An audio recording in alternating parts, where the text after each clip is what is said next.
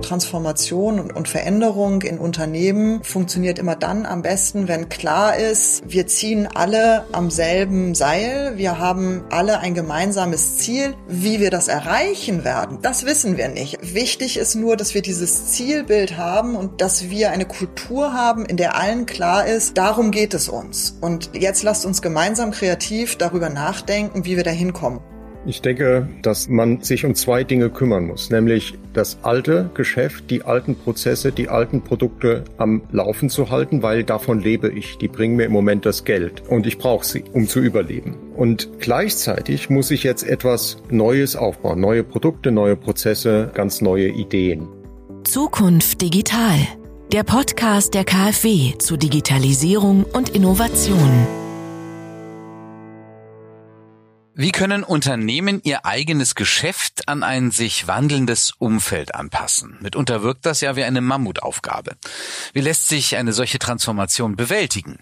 Darüber sprechen wir heute mit dem CEO eines Unternehmens, das sich derzeit neu aufstellt und mit einer äußerst vielseitigen Professorin, die nicht nur praxisnahe Forschung betreibt, sondern auch als Mentorin für Startups tätig ist. Herzlich willkommen, sagt Holger Turm.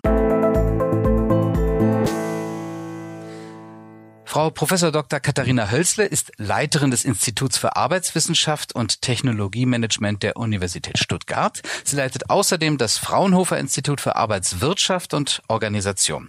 Zu ihren Schwerpunkten zählen die Themen digitale Transformation und Innovationsmanagement. Hallo, Frau Professor Hölzle. Hallo. Dr. Ludwig Mons ist Vorstandsvorsitzender der Heidelberger Druckmaschinen AG, kurz Heidelberg. Der promovierte Physiker wechselte erst im April 2022 in seine jetzige Position, mitten in einem umfassenden Transformationsprozess des Unternehmens. Als CEO möchte er die strategische Neuausrichtung weiter vorantreiben. Guten Tag, Herr Dr. Mons. Schönen guten Tag. Herr Dr. Mons, diese Neuausrichtung von Heidelberg hat Ihr Vorgänger ja bereits 2020 beschlossen. War das aus Ihrer Sicht ein guter, ein richtiger Zeitpunkt?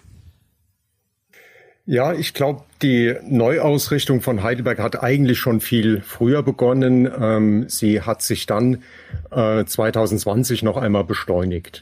Dazu muss man verstehen, äh, in welchem Umfeld Heidelberg arbeitet. Heidelberg ist ja ein Unternehmen der Druckindustrie. Und diese Industrie hat sich mit der Digitalisierung doch grundlegend gewandelt. Heute gehen 70 Prozent der Werbeausgaben in digitale Werbung. Heute wird wesentlich weniger äh, an Zeitschriften gedruckt, an Büchern. Ähm, auf der anderen Seite sehen wir, dass Verpackungen, ähm, die ebenfalls gedruckt werden, heute mehr gefragt sind. Aber es gab auch eben eine Veränderung der Technologien. Durch die Digitalisierung gibt es heute neue Drucktechnologien. Die Prozesse haben sich verändert. Damit musste sich Heidelberg wirklich grundlegend neu aufstellen. Es gab 2020 durch die Corona-Krise ausgelöst eine ähm, wirtschaftliche Verwerfung, äh, große wirtschaftliche Herausforderungen. Und das führte dann nochmal zu einer Beschleunigung. Aber diese Transformation selber, wie gesagt, ausgelöst schon viel früher und war eben schon im Gange. Jetzt haben Sie im Wesentlichen über eine Zeit berichtet, die Sie nicht bei Heidelberg gearbeitet haben. Sie waren vorher in anderen Positionen. Sie haben sich dann 2020 in einer nicht ganz einfachen Lage entschieden, in diese neue Position zu wechseln. Was war da Ihre Motivation? Naja, äh, das hat so ein bisschen mit meiner ähm, persönlichen beruflichen Laufbahn zu tun.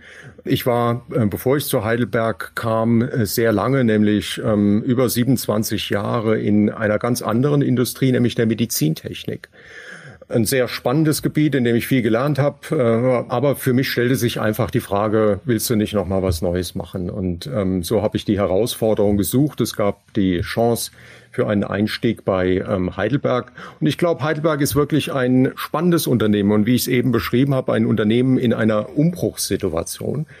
Und genau das reizt mich, weil äh, man in einer Umbruchssituation eben sehr viel gestalten kann, sehr viel neu machen kann, sehr viel ausprobieren kann. Und genau das wollte ich dann als nächstes eben in meiner Laufbahn tun. Frau Professor Hölzel, auch Sie sind erst seit April 2022 in Ihrer jetzigen Position und sind parallel mit vielen weiteren Themen und Aufgaben beschäftigt. Gibt es da eine übergreifende Klammer, die Ihre Aufgaben miteinander verbindet? Das denke ich schon. Es geht mir und es ging mir auch in den vergangenen Jahren immer darum, Lust auf Innovation zu machen und die Menschen dabei zu begleiten, die Innovation als etwas Positives wahrzunehmen. Und das hat dann natürlich ganz viel mit Wandel zu tun. Und dieser Wandel und auch Innovation allgemein ist eben grundsätzlich nicht immer positiv konnotiert. Ja, also mein Doktor-Großvater, wenn man das so nennen kann, der Professor Jürgen Hauschild, der hat mal gesagt, Innovationen sind im Zweifel nicht willkommen.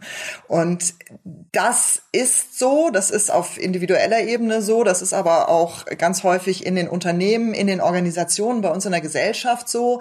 Und ich sehe es als meine Aufgabe an, eben diese Barrieren gegen Innovation, die wir häufig vorfinden, abzubauen und gleichzeitig aber eben die Menschen zu befähigen, selber Innovation zu machen, in welcher Ausprägung auch immer. Sie haben gerade von den Barrieren in Bezug auf Innovation gesprochen. Angesichts der wirtschaftlichen Lage sehen sich einige Unternehmen aktuell schon in ihrem Alltag mit Hindernissen konfrontiert. Frau Professor Hölzle, vor welchen Herausforderungen stehen diese denn zurzeit ganz konkret?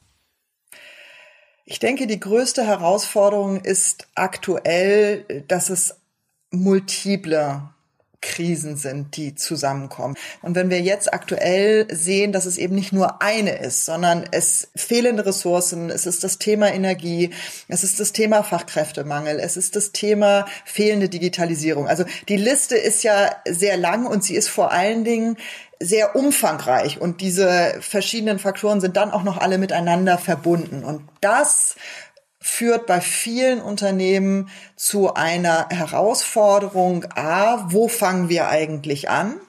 B, gibt es eigentlich den besten Weg? Also wir sind in Deutschland immer sehr darauf gepolt, möglichst den besten Weg zu nehmen, weil wir Angst davor haben, den falschen zu nehmen, zu scheitern. Und C, wie kann ich es eigentlich machen? So und diese Situation da sehe ich, dass einige Unternehmen das gut machen, teilweise sogar sehr gut und viele Unternehmen aber tatsächlich einfach mehr Fragezeichen haben, als dass sie Antworten haben. Gibt es da eventuell auch eine Unterscheidung zwischen kurzfristigen Krisen und langfristigen Krisen? Also äh, kurzfristige Krisen, jetzt wissen wir nicht, wie das mit dem Thema Energie noch weitergeht, aber das ist natürlich etwas da, kann man schon hoffen, vielleicht in ein, zwei Jahren, dass wir auch Lösungen entwickeln können, die zumindest dann kurzfristig und dann später vielleicht auch mittelfristig uns helfen. Äh, wenn wir jetzt aber zum Beispiel über das Thema Fachkräftemangel nachdenken, dann können wir uns die Fachkräfte ja nicht backen. Und deswegen gibt es eine, eine, eine Zeitigkeit bei diesen Krisen, kurz, mittel, langfristig. Und ich hatte es gerade schon angesprochen, es gibt natürlich auch eine gewisse Komplexität. Wie viele Stellhebel haben wir eigentlich, um mit diesen Krisen umzugehen? Herr Dr. Mons, wo fangen wir eigentlich an? Die Frage muss sich Heidelberg nicht mehr stellen, aber vielleicht, wie geht es eigentlich weiter? Wie geht Heidelberg mit den hier genannten Herausforderungen um? Ich glaube auch, dass man hier unterscheiden muss ähm, zwischen Dingen, die kurzfristig und vor allen Dingen vorübergehend sind und Dingen, die, ja, die sich langfristig verändern und die so bleiben. Ja. Und wenn ich jetzt die Corona-Krise nehme, ähm, das Allermeiste war vorübergehend und ist auch vieles davon ist hoffentlich zumindest ähm, auch jetzt noch vorübergehend, wenn ich an die Zuliefersituation denke. Aber äh, eine langfristige Veränderung, selbst aus der Corona-Pandemie heraus, ist zum Beispiel, wie sich eben die Arbeitswelt verändert hat. Ja? Das ist etwas, was nicht mehr weggehen wird. Und insofern ähm, muss man sich damit natürlich sehr intensiv befassen. Also die unmittelbare Kurzfristigkeit, der unmittelbare Effekt ist das, was man auf der einen Seite adressieren muss und dann die Langfristigkeit auf der anderen Seite. Wenn Sie etwa an den Ukraine-Krieg denken, gibt es hier beide Aspekte. Es gibt kurzfristig das Thema ähm, Energie, das möglicherweise langfristig zu einer ähm, völligen Neuaufstellung äh, führen wird und äh, so die gesamte ähm, ja, Energielandschaft, Industrielandschaft möglicherweise eben verändern wird. Und vor allen Dingen gibt es auch den geopolitischen Aspekt, also die Frage, wie verändert eigentlich dieser Krieg die geopolitische Situation. Und das ist ganz sicher etwas äh, Langfristiges, ähm, auch mit einem großen ähm, Impact. Also wir versuchen, diese Dinge auseinanderzuhalten Und die Kurzfristeffekte, das ist mehr etwas, da sagt man dann so im, in der Unternehmenswelt, ja, da braucht man eine Taskforce, das adressiert man und dann irgendwann ist es wieder vorbei. Und die Langfristdinge, die erfordern, dass man die Aufstellung des Unternehmens, die Art und Weise, wie man über etwas nachdenkt oder wie man ähm, etwas adressiert, grundlegend verändert. Mhm. Nochmal nachgefragt, wie geht denn die Transformation bei Heidelberg konkret weiter? Auch vielleicht noch die Nachfrage, wie wichtig sind Innovationen für die Transformation in diesem Zusammenhang?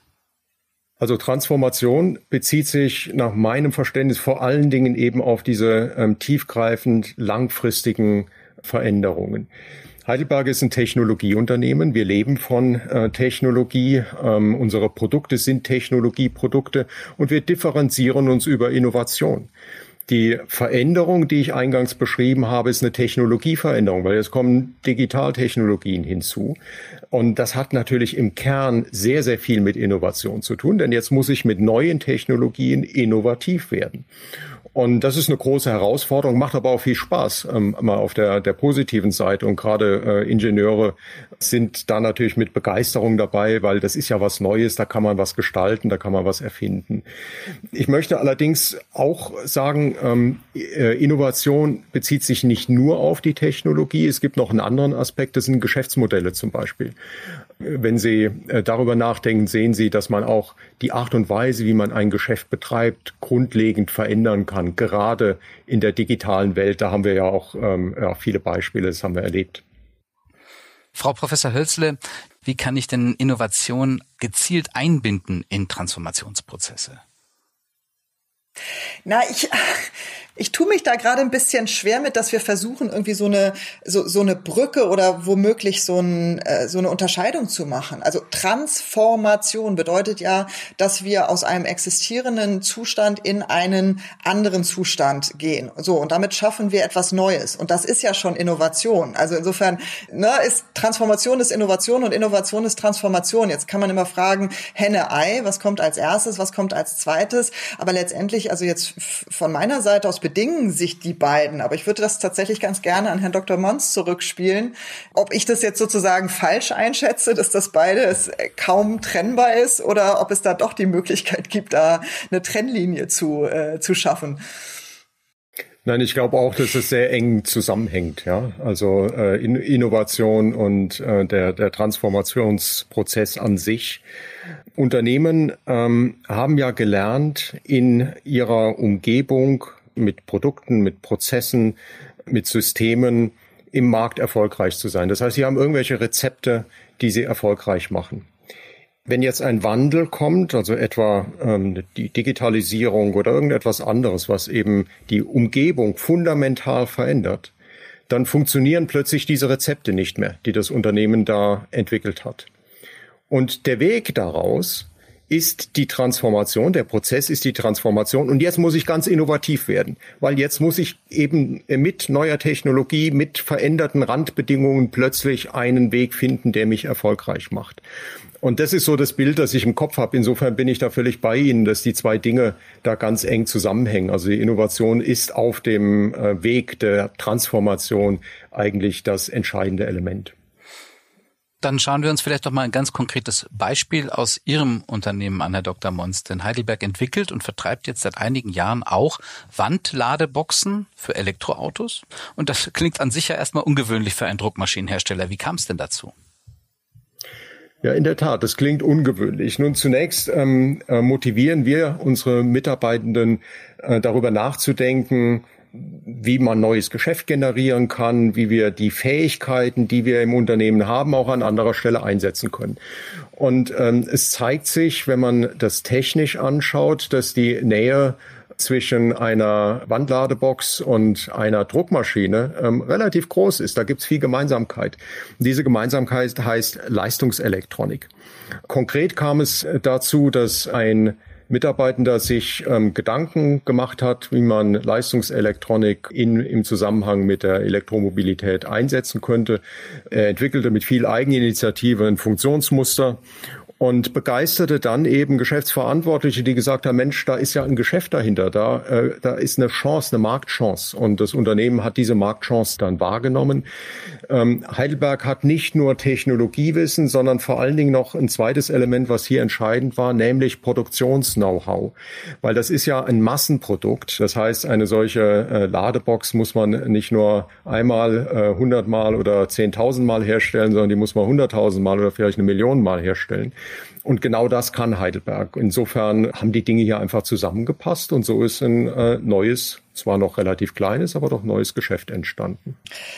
Ich finde, das ist ein großartiges Beispiel. Das ist also, würde ich direkt so äh, in, in meiner Vorlesung verwenden wollen und ist also eigentlich der Idealfall, was wir gerne in der Forschung fordern, wie es eben ablaufen soll. Denn, denn wir wissen, dass wenn Mitarbeitende das Gefühl haben, das ist gewollt und das ist auch gewünscht, dann entwickeln sie kreative Ideen, die eben wirklich nicht immer, aber doch äh, relativ häufig dann zu, zu solchen Innovationen führen können. Das heißt also einerseits die Mitarbeitenden dazu hm, motivieren, aber dann eben auch zu befähigen und das dann eben auch aufzunehmen. Also diese Kultur, das finde ich ganz toll. Also da äh, kriege ich als Innovationsforscherin eine kleine Gänsehaut und denke mir, super, so soll es sein.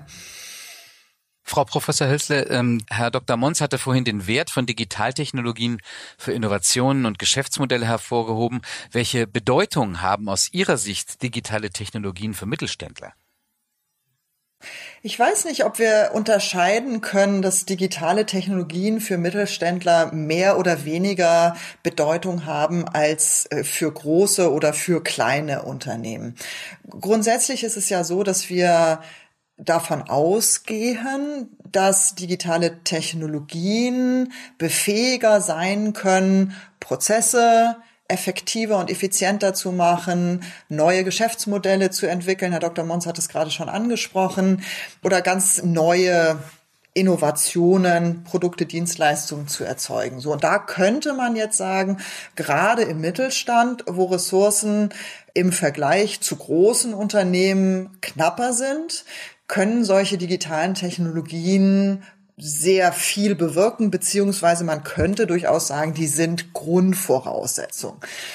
Wenn wir das jetzt mal so stehen lassen, denn ich finde auch immer, man kann durchaus manchmal kritisch in Frage stellen, ob digitale Technologien tatsächlich das Allheilmittel sind. Aber jetzt nehmen wir das mal an und wir gucken uns jetzt nochmal die Mittelständler an, dann ist es häufig so, dass es bei vielen Unternehmen an Ressourcen mangelt, diese digitalen Technologien dann tatsächlich auch entsprechend einzuführen in den Unternehmen. Also wenn ich mit äh, Unternehmern, Unternehmerinnen spreche, dann ist es häufig so, ja, wann soll ich das dann noch machen? Punkt eins. Punkt zwei, meine Mitarbeitenden sind noch nicht entsprechend ausgebildet, was dieses Thema Einsatz und Anwendung digitaler Technologien angeht. Drittes Thema, welche digitalen Technologien sind eigentlich richtig für mich? Wir sehen gerade in Deutschland, dass wir selber nicht so wahnsinnig viele Digitaltechnologieunternehmen äh, haben, aber die entwickeln vor allen Dingen Lösungen für Großunternehmen. Und da dann auch wieder die Frage bei den Mittelständlern, brauche ich tatsächlich die eierlegende Wollmilchsau im Kontext der digitalen Technologien oder gibt es da nicht auch eine kleinere Version? Ich möchte nochmal zum Eingang unseres Gesprächs zurückkehren, als wir von aktuellen Herausforderungen für Unternehmen sprachen, ähm, kurzfristige wie langfristige. Aber gerade die aktuellen Themen bergen diese das Risiko, dass jetzt wichtige Dinge Langfristthemen nach hinten auf der Agenda verschieben, wie zum Beispiel Klimaschutz. Äh, was sind da Ihre Erfahrungen aus der Praxis? Praxis bin jetzt ich oder Herr Dr. Mons? In dem Fall meinte ich Ihre praktische Erfahrung mit Unternehmen, Frau Professor Hützle. Ja, ähm, also natürlich, ja, das ist, ich hatte ja eben schon von diesen multiplen Krisen gesprochen und es ist im Moment wirklich die große Herausforderung der Priorisierung, Punkt eins, Punkt zwei, der strategischen Planung, also wie kann ich das Ganze in ein Portfolio in meinem Unternehmen einbinden, um unter gegebener Ressourcenknappheit, denn darunter leiden eigentlich alle Unternehmen, entsprechende Initiativen so umzusetzen, dass ich auf der einen Seite mein kurzfristiges Geschäft sichere, nicht verliere, vielleicht sogar ein bisschen ausbaue und gleichzeitig zukunftssicher mich aufstelle, in Hinblick auf die nächsten drei, fünf, sieben, zehn Jahre, dass ich weiß, welche Technologien kommen da, welche sollte ich einsetzen. Also dieser Ansatz zu schauen, was sind eigentlich unsere Kompetenzen, was können wir gut? Und wie können wir diese Kompetenzen in andere Technologiefelder, in denen wir bisher noch überhaupt nicht vorhanden waren, wo es aber eine gemeinsame Basis gibt an diesen Kompetenzen einzusetzen das ist für mich ein ganz, ganz wichtiger Schritt für Unternehmen in der aktuellen Zeit. Herr Dr. Mons, wie schaffen Sie es bei Heidelberg, dass solche langfristigen Themen wie zum Beispiel Klimaschutz nicht von der Unternehmensagenda verschwinden? Ich denke, es ist eine ähm, Frage der Prioritäten. Ähm, man muss dafür sorgen, dass diese Themen auf der Prioritätenliste weit oben stehen und sich dann in der Unternehmenssteuerung, der Projektsteuerung dafür einsetzen, dass sie auch gemacht werden. Und sowas geht immer von oben nach unten. Also das fängt äh, im, im Vorstand und beim äh, CEO eines Unternehmens an. Er muss diese Priorität setzen und auch klar kommunizieren. Jetzt etwa, bei, um bei dem Beispiel zu bleiben, Klimaschutz und Klimaneutralität zum Beispiel ist mir wichtig. Und äh, dann kann man das auch durchsetzen. Klar ist natürlich auch, dass immer die, äh, wir hatten eben über kurzfristige Einflüsse gesprochen, dass die einen da durchaus nochmal ablenken oder etwas davon abhalten, etwas äh, zu tun, weil die Mittel nicht da sind, weil andere Dinge halt jetzt akut erledigt werden müssen. Aber jetzt, um das Thema äh, Klimaschutz zu nehmen, ähm, wir haben bei Heidelberg ganz klare Ziele für Klimaneutralität, wollen bis 2030 klimaneutral sein ähm, mit Kompensation, ab 2040 ohne Kompensation. Und das wird kommuniziert, das ist jedem Mitarbeitenden klar. Und da gibt's viel zu tun. Wir verfolgen jetzt also ganz konkrete Dinge, die ähm, hier umgesetzt werden. Und da bin ich dann auch optimistisch, dass es tatsächlich geschieht. Also es muss in die Prioritätenliste, sonst passiert's nicht. Ich hätte gerne nachgefragt, was sind denn die konkreten Maßnahmen, die Sie ergreifen? Naja, das fängt an äh, damit, dass wir äh, eben Energieverbrauch senken, ja, weil äh, CO2-Emissionen hat sehr viel mit, äh, mit Energieverbrauch zu tun. Eigenproduktion von Strom steigern, das hat dann viel mit Investitionen zu tun, äh, Solaranlagen, vielleicht Wind. Also wir bauen im Prinzip den gesamten ähm, ja, Energiewirtschaft äh, für unser Unternehmen um. Mindestens ebenso spannend finde ich die Frage, wie können wir denn die Klimaneutralität auch unserer Produkte beziehungsweise die Klimaneutralität unserer Kunden beeinflussen, weil das ist ein enormer Hebel, der möglicherweise sogar noch größer ist als der im eigenen Unternehmen. Und hierzu braucht es eben äh, Produkte und Ansätze, die die Aspekte der CO2-Produktion des Energieverbrauchs ähm, berücksichtigen aber da äh, sieht man dann auch, warum das eben so lange dauert, weil ein neues Produkt zu entwickeln, das dauert gut und gerne mal drei bis fünf Jahre, bis das sich am Markt durchsetzt, dann sind wir schon bei zehn Jahren. Und das sind die Zeitskalen, mit denen wir es zu tun haben. Das heißt, wenn ich das nicht ständig im Blick habe, dann wird es zu einer solchen Veränderung nicht kommen. Vielleicht um da auch nochmal zu ergänzen, also äh, ich denke, neben der Priorisierung ist eben gerade bei diesem Thema die Frage nach der Unternehmenskultur so wichtig. Ja, Dr. Mons hatte es ja gerade schon angesprochen, also die, die Kultur, die Mitarbeitenden innovativ sein zu lassen, aber eben auch eine Unternehmenskultur, die klar macht, das Management, die Leitung setzt das als das große Thema oder als das, das wichtigste Thema, also priorisiert das, aber sorgt eben dafür, dass klar ist, dass alle mit dabei sind und dass jeder, jede mit ihren Ideen gefragt ist, da entsprechend etwas umzusetzen. Und da sind wir wieder bei diesem Thema Transformation, also Transformation und, und Veränderung in Unternehmen funktioniert immer dann am besten, wenn klar ist, wir ziehen alle am selben Seil. Wir haben alle ein gemeinsames Ziel. Wie wir das erreichen werden, das, das wissen wir nicht. Also das ist auch immer noch mal ganz wichtig zu sagen, gerade wenn wir über Innovationen sprechen. Wir wissen nicht, ob das rechtsrum, linksrum oder über drei Hügel geht.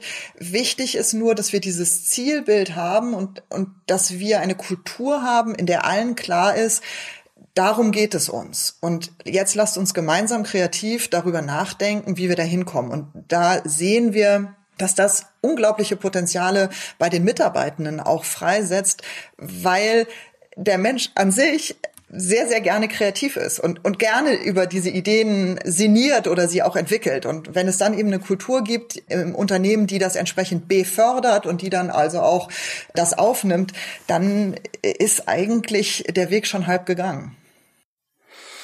Sie haben jetzt schon eine ganze Reihe von Rahmenbedingungen und Maßnahmen genannt. Die eine Stellschraube für Unternehmerinnen und Unternehmer, ähm, um erfolgreich zu bleiben, scheint es nicht zu geben.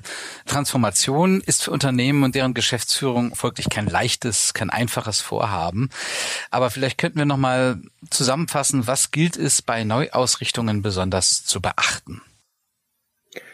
Ich denke, der Aspekt, den Frau Hölzle eben genannt hat, dass nämlich man ja in einer Umbruchssituation sich um zwei Dinge kümmern muss, nämlich das alte Geschäft, die alten Prozesse, die alten Produkte am Laufen zu halten, weil davon lebe ich. Die bringen mir im Moment das Geld.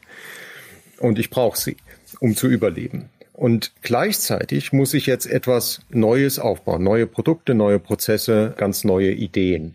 Wir hatten gesprochen über die, die kulturellen Elemente, dass sich diese beiden möglicherweise kulturell gar nicht so gut vertragen.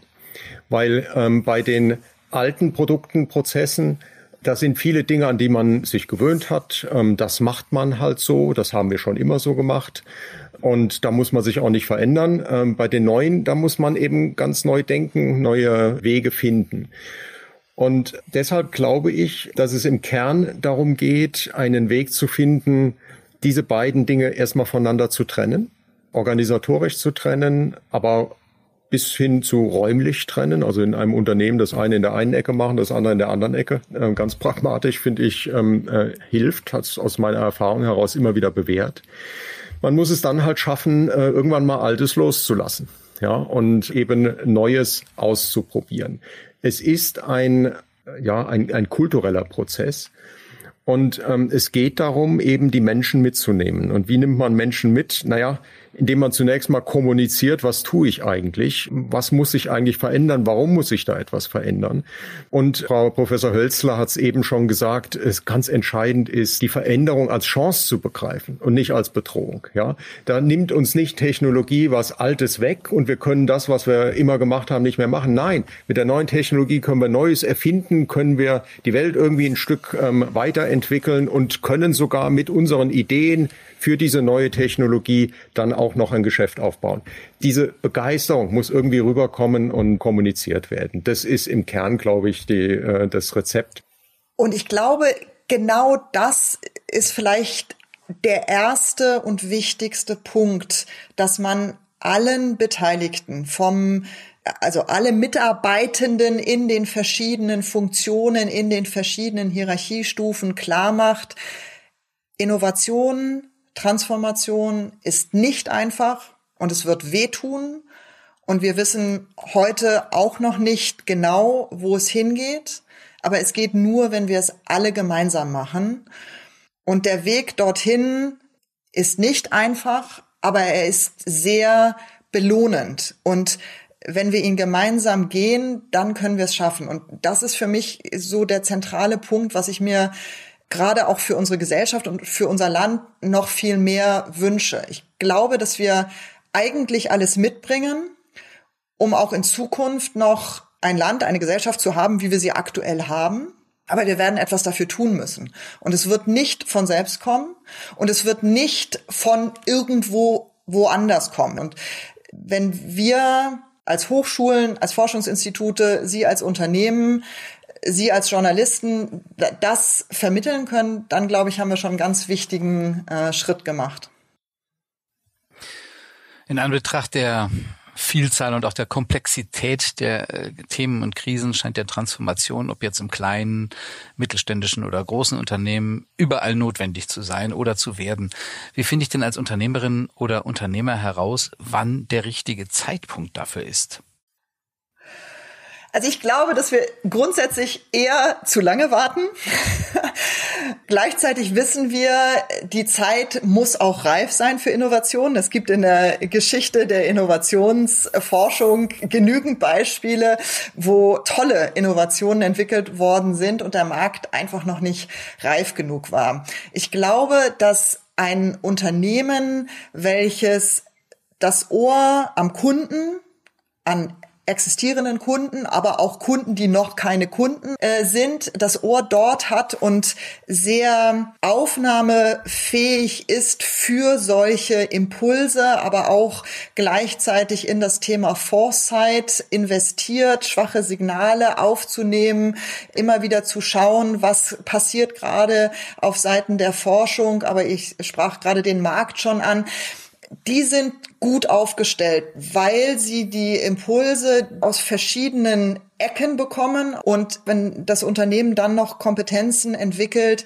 das zu kombinieren und dann gemeinsam, also das sind immer Diskussionen, die gemeinsam geführt werden sollten, disziplinenübergreifend, hierarchieübergreifend, schaut, was davon greifen wir jetzt aus, haben wir da schon eine Lösung dafür, haben wir Kompetenzen dafür, dann sind die, glaube ich, gut aufgestellt und dann wird sich die Frage nach dem richtigen Zeitpunkt auch immer wieder neu, die wird immer wieder neu beantwortet werden, weil man manchmal schnell hinterherlaufen muss und manchmal kann man auch vorne weggehen und selber entsprechend äh, dann die Impulse beispielsweise in den Markt geben. Aber auch hier wieder nein, es gibt leider nicht die Formel und es gibt nicht die Kristallkugel, die mir sagt, und jetzt machen.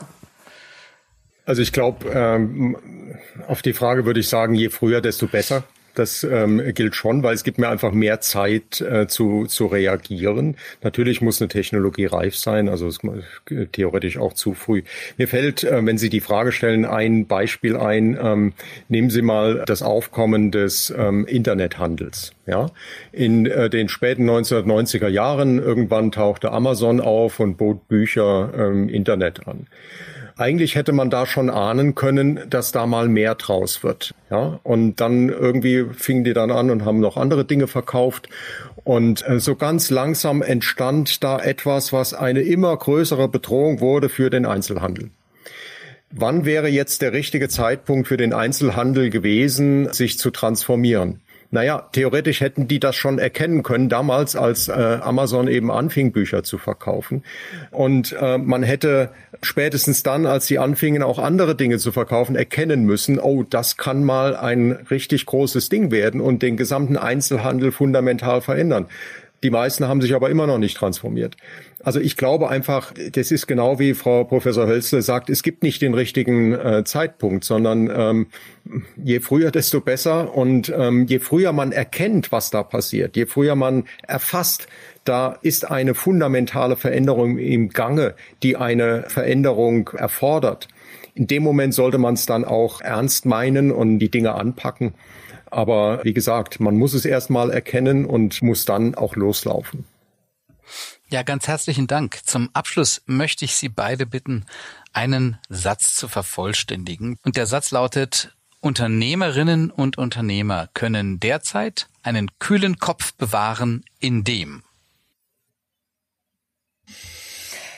indem sie sich klar machen, dass wir als Land, als Gesellschaft schon viele Krisen gemeinsam überstanden haben, dass wir in einem Land leben, was grundsätzlich Innovationen zulässt, Lebensbedingungen hat, die genau das möglich machen.